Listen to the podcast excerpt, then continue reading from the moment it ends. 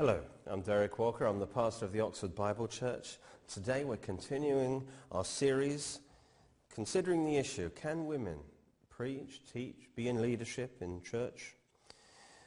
Let's have a look at this issue once more. We saw last time that Genesis two was the institution of marriage, and in that he gave the man the responsibility of providing loving leadership for his wife. And, and this is confirmed in, in the New Testament very clearly in Ephesians five, Colossians three, First Peter three, and First Timothy chapter two. But you cannot read into Genesis two that women are forbidden to teach or preach or to hold positions of leadership in society or the church. That, that's reading far too much into that passage. We also saw in Genesis three, as a result of the fall, the authority gave man, God gave man in marriage became corrupted into a male domination. So that one way the curse was manifested was that the man ruled his wife. Uh, another way this male domination was manifested was that women were excluded from all positions of authority or leadership. Uh, for example, in Jewish society at the time of Christ, women were not expected to attend synagogue, and if they did, it was only to be spectators. They were certainly not allowed to speak. But Jesus came to reverse the curse and set us free. He, in particular, he came to reverse, wi- he, to release women from the bondage of male domination. He came to restore women to their God-given equality with men in honor and value. And, and he demonstrated this for a start in the way he treated women with honor and respect. And then through his death and resurrection, he brought in the new covenant in himself, where the curse is reversed and full equality restored between Jew, Gentile, slave-free, male and female. That's what Galatians three twenty-six says. We're all sons of God through faith in Christ. Uh, verse twenty-eight says, there's neither Jew nor Greek, there's neither slave nor free, there's neither male nor female, for you are all one in Christ Jesus. Now, obviously, this doesn't remove the natural distinctives between men and women, uh, including God's order of marriage. But it does say that men and women are joint heirs together, equal inheritors in the new covenant in Christ. There's no difference between male and female as far as the new covenant's concerned. Now, the blessings of the new covenant in the Holy Sp- are in the Holy Spirit poured out by Jesus Christ. And these blessings include the ministry gifts as well. Therefore, this is saying in Galatians that God does not impart his blessings, his callings, his anointings, his giftings on the basis of gender or status in society or race. And this is confirmed that all three lists of the ministry gifts in the New Testament, Corinthians twelve, Ephesians four, Romans twelve, there's no hint of a distinction between men and women in the distribution of ministries. It simply emphasizes that God has given everyone a ministry gift to be a blessing in the body. As soon as Christ rose from the dead, let's the, what's the first thing he did? He deliberately started to restore women to a place of honor and ministry. He chose to appoint women to be the first evangelists of the resurrection, and he rebuked the men for not receiving their ministry. And in that, he was going against the Jewish culture of the time, which rejected the testimony of women. That's in the Talmud. Mark sixteen eleven, it says, now when he rose early on the first day of the week, he appeared first to Mary Magdalene, a woman, out of whom he cast seven demons. She went and told those who'd been with him. He told her to go, in fact, and it's as they mourned and wept. And when they heard that he was alive and had been seen by her, they did not believe. They rejected her witness. After that, he appeared in another form to two of the women as they walked and went in the country, and they went and told it to the rest. But they did not believe them either. Later he appeared to the eleven, the apostles, as they sat at table. And what did he do? He rebuked their unbelief and hardness of heart because they did not believe those women who had seen him after he'd risen. He rebuked the men who rejected the ministry of women. He could easily have chosen to appear to the apostles first. It would be, it would have been logical, in fact, to do that.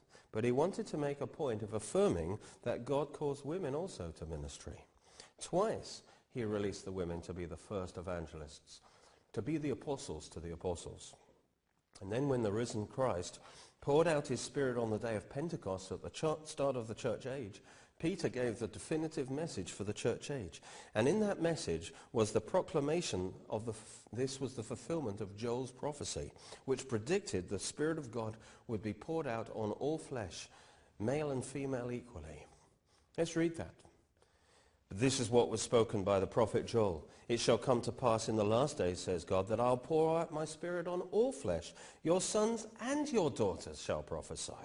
Your young men shall see visions, your old men shall dream dreams. And on my manservants and on my maidservants I will pour out my Spirit in those days, and they shall prophesy. This is talking about the release of anointings for ministry, including the public speaking ministry of prophecy, which most would would agree includes inspired preaching, is is is prophecy. God include emphasized here that ministry anointings and giftings are equally available for men as for women, women as for men. Your sons and daughters will prophesy. Men servants, maid servants, I will pour out my Spirit, and they will prophesy. So Joel prophesied a release of women's ministry for the New Testament times, as a result, as a demonstration of Christ's undoing the curse and reversing the call, the, the, the fall through his death and resurrection. And this was demonstrated by the public ministry in the temple of the men and the women on that day. In Acts two one it says, when the day of Pentecost had fully come, they were all with one accord. Who were they? Check Acts one fifteen. It was one hundred twenty men and women, probably in equal numbers. And they were all gathered together in one place, which was the temple. This was a big event. And both men and women were speaking in tongues and in a prophetic sense. And people came to salvation. And so this was demonstrated in the public ministry of women, along with the men, on the day of Pentecost. Now, Ephesians four as well, one of the key passages on the ministry gifts, confirms that women are anointed to preach.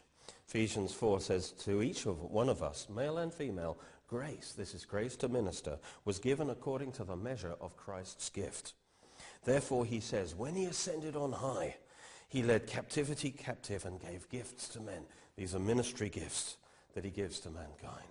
Now, this is a quotation from Psalm sixty-eight, verse eighteen.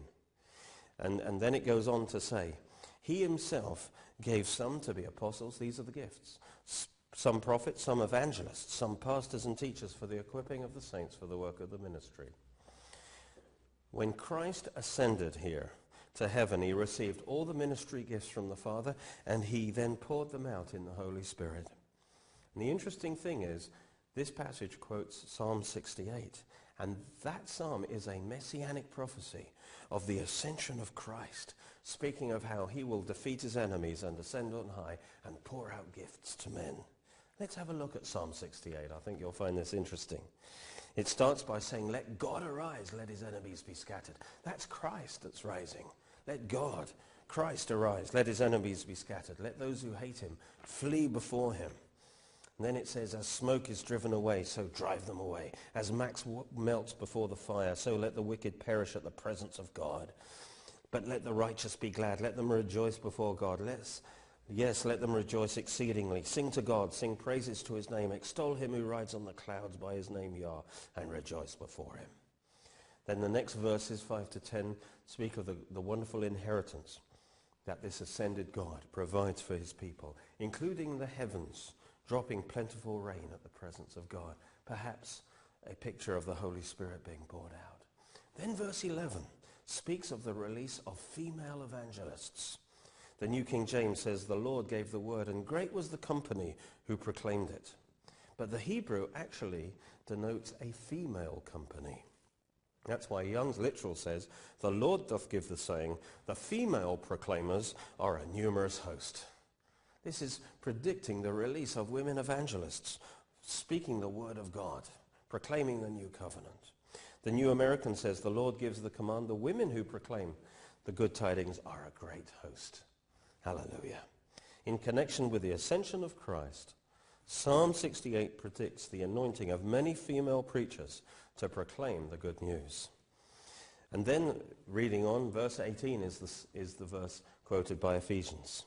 To the ascension of Christ. You have ascended on high, you've led captivity captive, you've received gifts, he received gifts from the Father to give among men, even the rebellious, that the Lord God might dwell there, that God's presence might dwell among his people. Ephesians, you see, elaborates that these gifts are ministry gifts, such as preachers, such as evangelists. And, and there's no sense in these passages that these gifts are for men only. Moreover, verse eleven clearly says that many of these preachers, called and anointed, sent by the risen Christ, will be women. Does God call women to preach today? Absolutely, he does. Psalm sixty-eight concludes in verse nineteen, Blessed be the Lord, who daily loads us with benefits, the God of our salvation. Selah. Our God is the God of salvation, and to God the Lord belong escapes from death. You see, by his resurrection, Jesus escaped death, and he won the escape from death for us. And every day now, we are daily loaded with benefits. Hallelujah. And so the release of women's ministry was predicted in Psalm sixty-eight. But there is a problem passage. First Corinthians fourteen, thirty-four and thirty-five. We've got to have to deal with that. Doesn't that? Let me read it to you first of all. Let your women keep silent in the churches, for it's not permitted for them to speak, but they are commanded to be under obedience, as the law also says. And if they want to learn something, let them ask their own husbands at home, for it's shameful for women to speak in church. Sounds like that this specifically tells women that they cannot preach. They cannot even speak in church. And, and so we need to look at that passage. What is, how can we understand that? Um, one problem is it seems to contradict the rest of the Word of God, where women are allowed to speak in church and participate in the service. So we've got to understand what that passage means. Uh, in fact, whatever position you take on women in ministry, this is a problem passage for you. you. Everyone, as it were, tries to explain it away in some way. They need to modify it because it's so brutal. Um, it's so uncompromising that you cannot fit it with other scriptures without modifying it. And so some, for example, try and explain it away as a special command to the unruly women at Corinth. They were, they were uh, gossiping and making a noise in church, and so, you know, it doesn't apply to us today. It was just a special situation. But if we treat scripture that way, what's stopping us from treating other scriptures we don't like that way? Surely the New Testament is for the whole church. And anyway, this passage doesn't just say, you women of Corinth. It says, let the women in the churches be silent. It talks about all women in all churches. And this command is also based on the law, it says. And so it must apply generally. Let's see what this passage is actually saying. Let's take it seriously. When it says these women must be silent, this is not the word we saw before about having a quiet spirit. Um, it actually means total silence. They're not, they are actually not allowed to speak one word. They must be completely silent in church. It doesn't just disqualify them from teaching, disqualifies them from testifying, praying, singing, prophesying, moving in the gifts of the Spirit. They are to be silent. They are not to participate in any way. Rather like was the rule in the Jewish synagogues of that time. Now, the first problem of this passage is it contradicts Paul's teaching elsewhere. Uh, he, he said in chapter eleven that women may pray and prophesy in church. Um, he, he said in the, in the very chapter, chapter twelve, that all are members of the body and all have a ministry, all have a contribution. Uh, in chapter fourteen, he said, all can prophesy. When you come together, every one of you, men and women, has a psalm, has a doctrine. That means teaching. That means all, the women too, can bring teaching in the church, has a tongue, has a revelation, has an interpretation. Verse thirty-one says, you may all prophesy one by one. So why three verses later does he say that all women must be silent? Uh, is he being double-minded? Is he confused? This is the first problem. In the middle of encouraging everyone to move out in ministry, he's then telling the women to be silent. This also, of course, contradicts the whole spirit of the New Testament, where Jesus taught women, gave women honor. Uh, the churches were set free from the Jewish traditions. There's full equality, Galatians three twenty-eight. Uh, the Spirit's poured out on all flesh for ministry, and so forth. We have a problem here. The second problem is that this passage actually discourages women from learning and studying the Word. It says, and if they must learn, if they will learn, let them ask their husbands at home. This tone is condescending to women. It, not only should they not speak, it's optional for them to learn the Word. It's kind of frowned on, really. This is contradicted to what we saw in Timothy two, where it says, let the woman learn. But here, he is actually saying, if they will learn well. They aren't even to ask questions in church. They must talk to their husband at home. The third problem is the authority used by this passage. It says it's not permitted for women to speak, as also the law says. What law is this? Well, four possibilities. One, it's the Old Testament, the law of Moses. But usually Paul refers to this by saying it is written. Here it says the law says. Well, we'll come back to that. It could be the teaching of Jesus. Uh, it could be the apostolic teaching of the apostles, including Paul, that they received by revelation. Or, fourthly, it could be the oral law of the Jews, what's known as the Jewish traditions. That was a law that was later written down as the Talmud. And, and the scribes and the Pharisees of that time, they had an interpretation of the law that they'd been building up over time, that they put on an equal level to the scripture. They called that the, their law. And it's followed by the Pharisees and Orthodox Jews even to this day. Uh, they falsely claimed that it was handed down from Moses by word of mouth. And so they had the written law and the oral law alongside each other.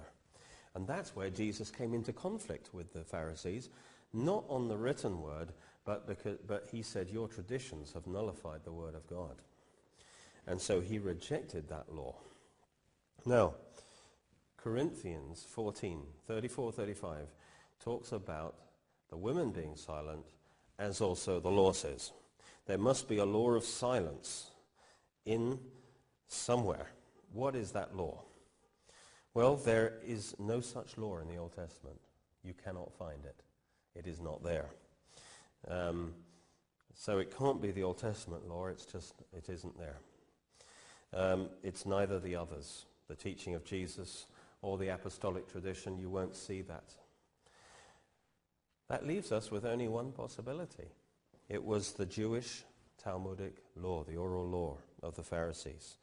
That's confirmed by the phrase, as also says the law. That's a reference to the oral law. Jesus referred to the oral law too as Matthew five. He said, you heard that it was said, but I say to you.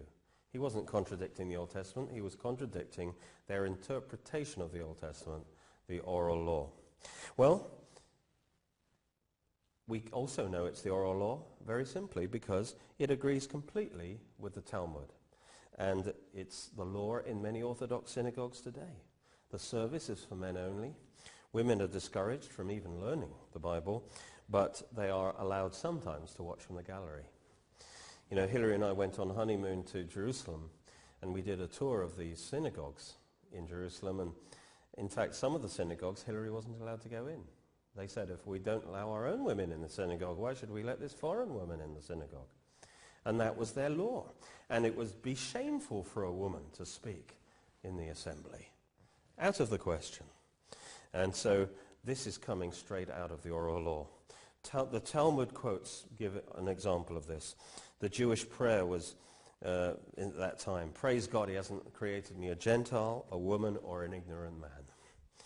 Another quote is, the woman says the law is in all things inferior to a man.